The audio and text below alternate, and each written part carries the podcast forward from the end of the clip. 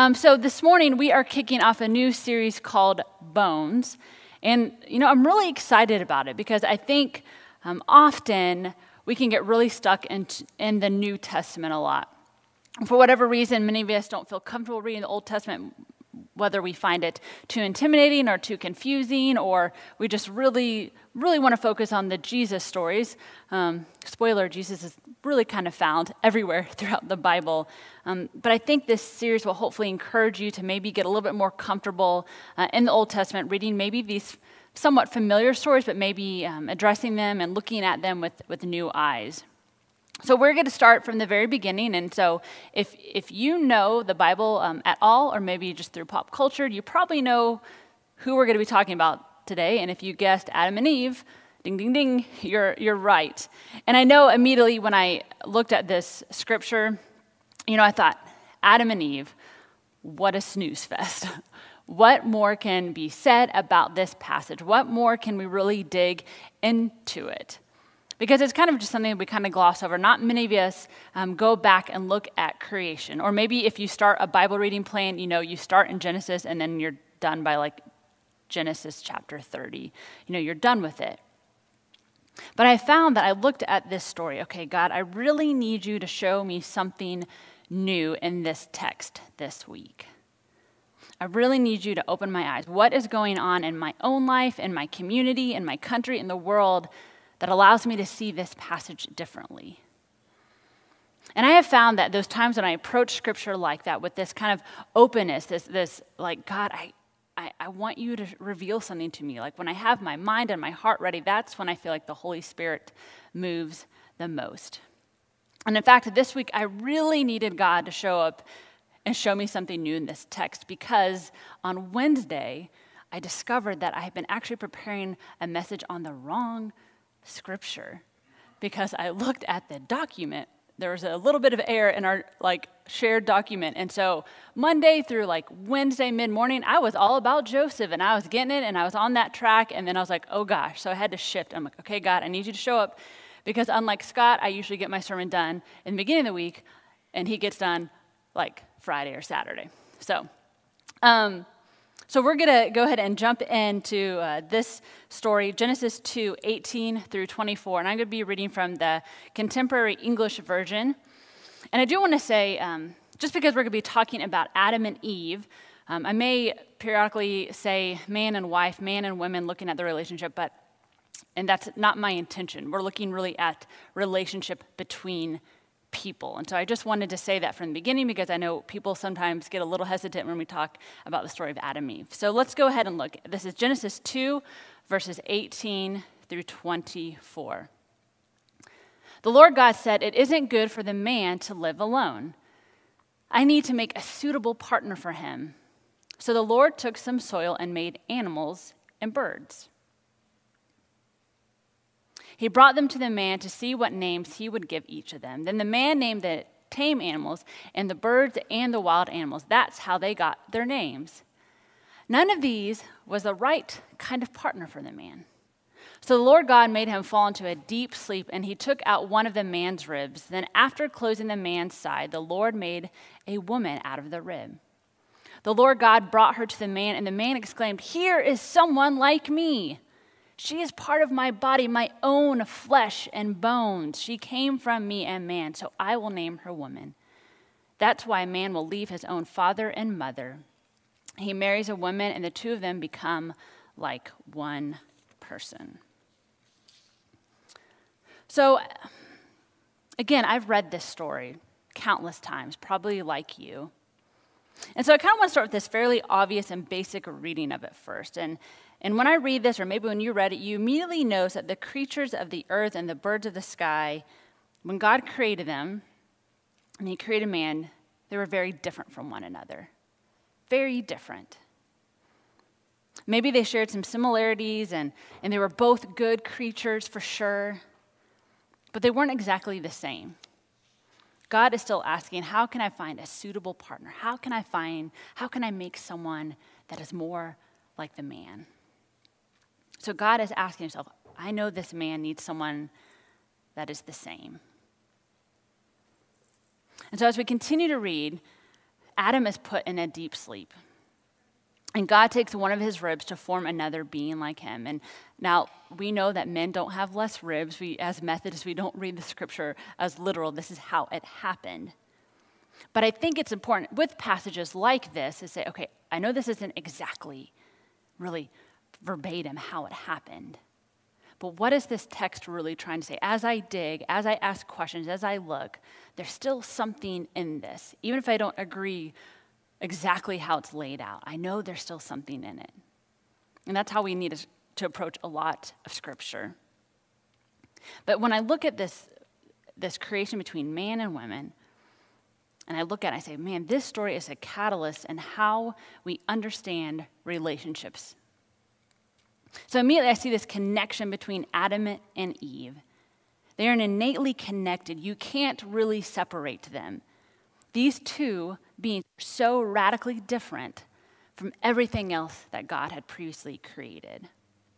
Now, I know that male and female are different. I know that. But when it comes to like our bones, there's the tiniest differences. The tiniest.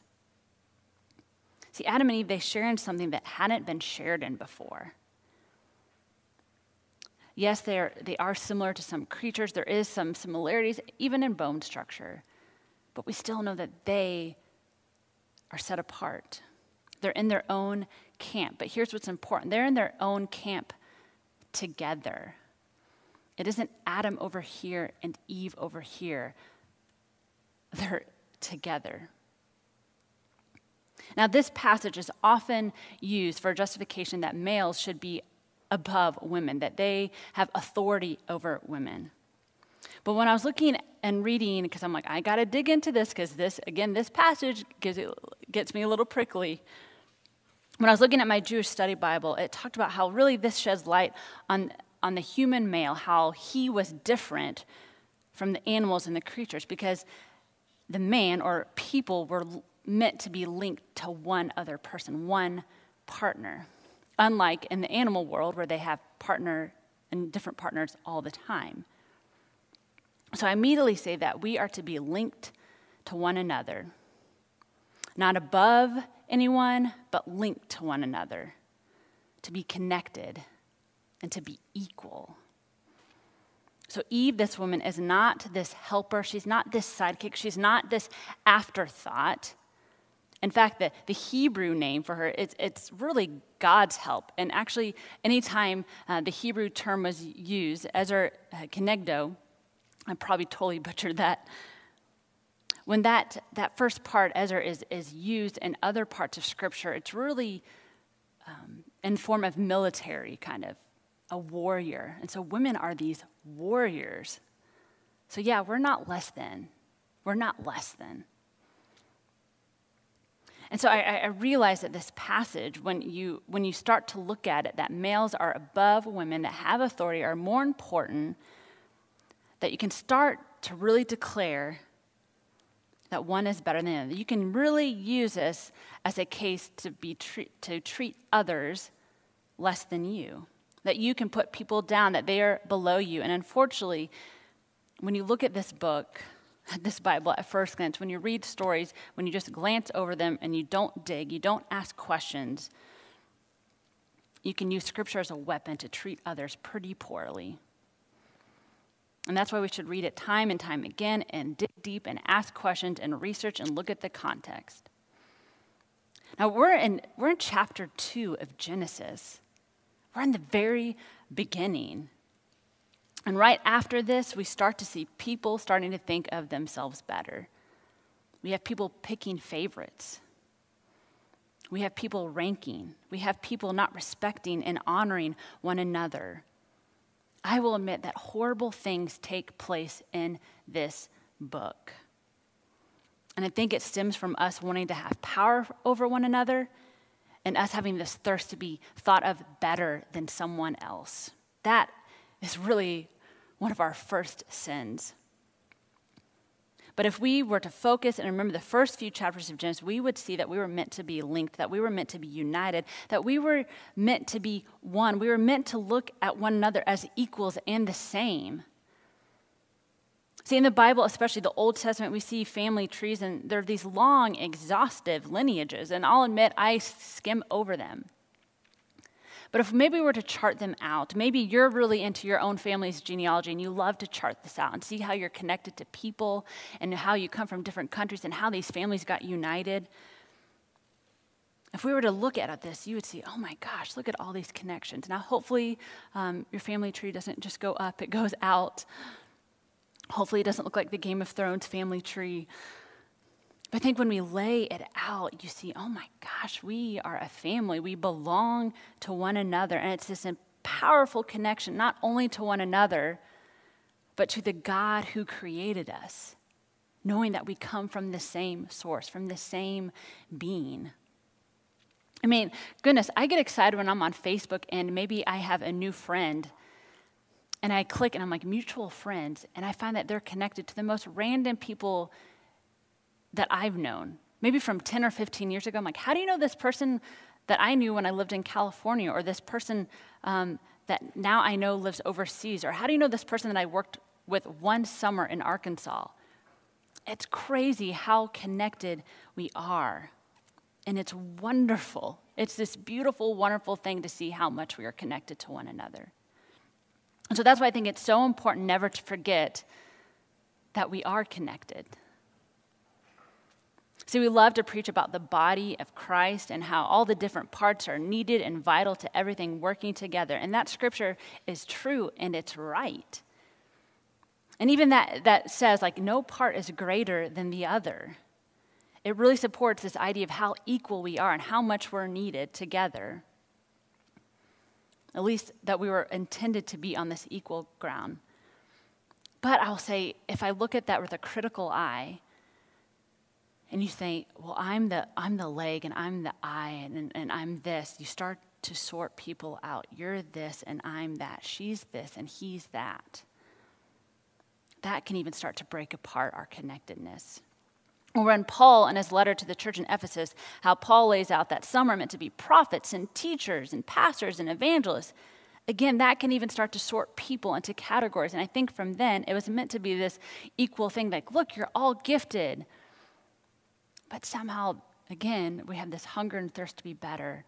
You think, well, the pastor is more important or the evangelist is more important. So then we start to rank and we sort and divide and we label. And, and I don't have to tell you this, but as humans, we want to know why we're unique. We want to know why we're special. We want to know why we're better than someone else. Now, I'm not saying you shouldn't think of yourself as smart and capable and gifted, but where's this balance? So we have to watch ourselves that we don't think of ourselves higher and better or more deserving than something. And I have found this is especially hard and tricky when we, when we teach and talk to our children. But of course, we want them to feel like they can conquer the world. I want Andy, Jane, and Jude to think that they can do anything. Of course I do. But how do I balance not making our kids arrogant or that maybe, I don't know, off the top of my head, that they don't sing songs about themselves, I don't know, in the kitchen that says, I'm the cutest person or cutest girl in the entire world? I don't know. Just an example that I might have heard recently. You know, I kid about this, but I think our kids, even from a young age, the way we talk to them, what we read to them matters. See, I believe that kids need to go into the world knowing how dearly loved they are and how much they have to offer. And so does everyone else. That they are of sacred worth, and so is everyone else.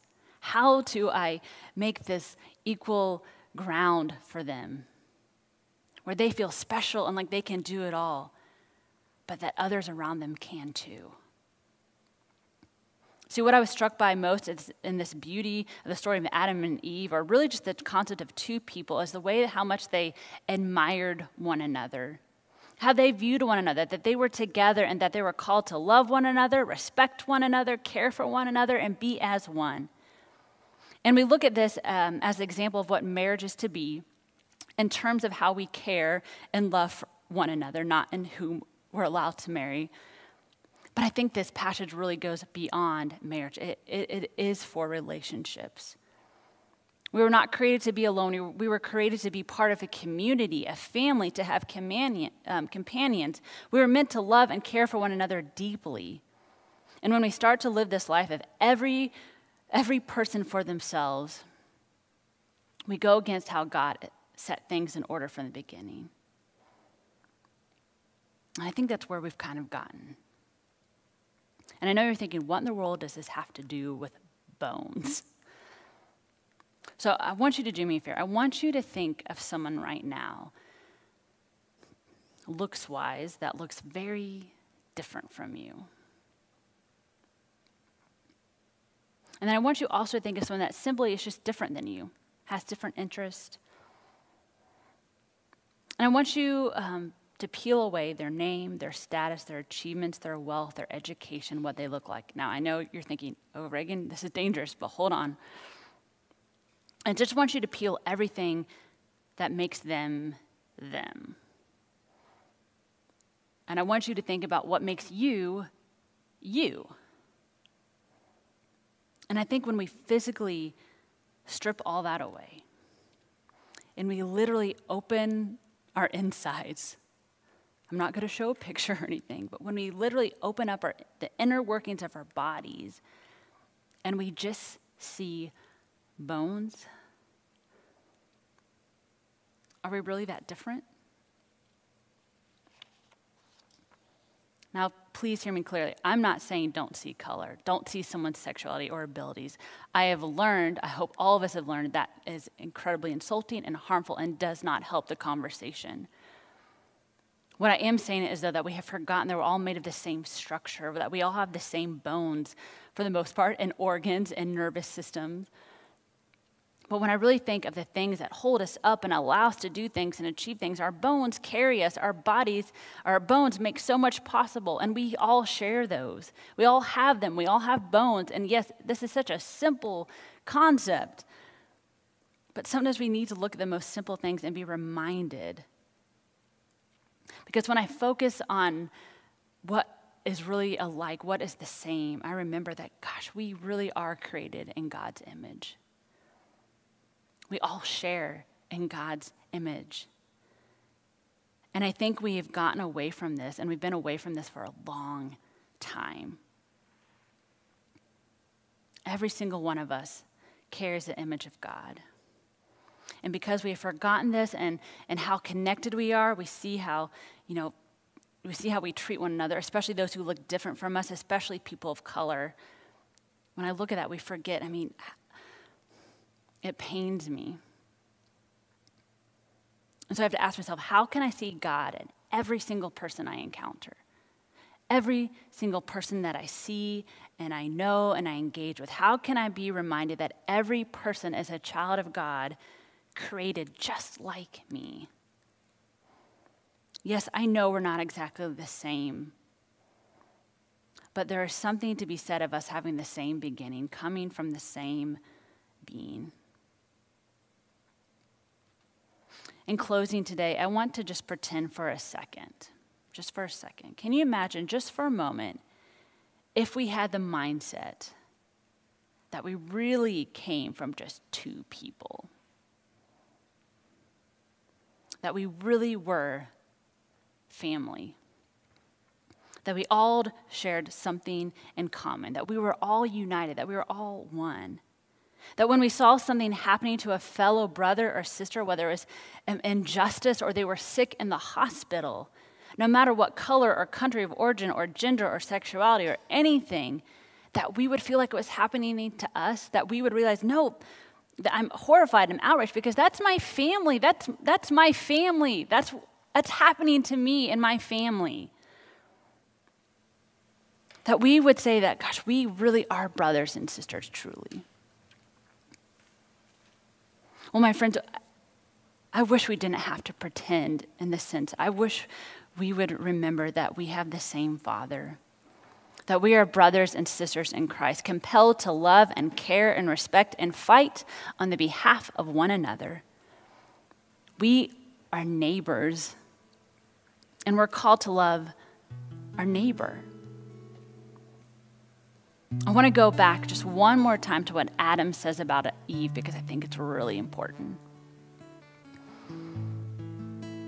He sees the woman, he says, Here is someone like me. She is part of my body, my own flesh and bones. So, what if? What if we viewed everyone as our own flesh and bones? How would that change things? I know it would change things for me. So, man, I, I, long and pray for the day when we look at one another and each other and say that and believe that. That we're part of one another, that we belong to one another. And, and so I ask you, will you feel this truth today all the way to your bones? I hope so because our neighbors are crying out to us today, saying, Will you see me? Will you love me? Will you hear me? Will you fight for me? Their bones are crying out to us. So, as people of the gospel, will we respond to their cries? Let us pray. God, thank you for the way that you're words, the way that you move in the world continues to be convicting and challenging and comforting.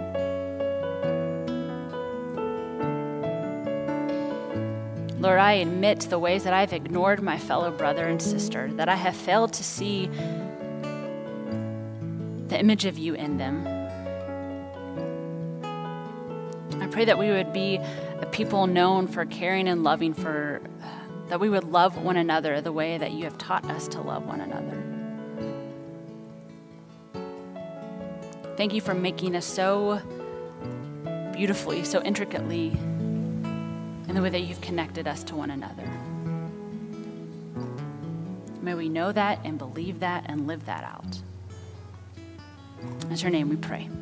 Amen.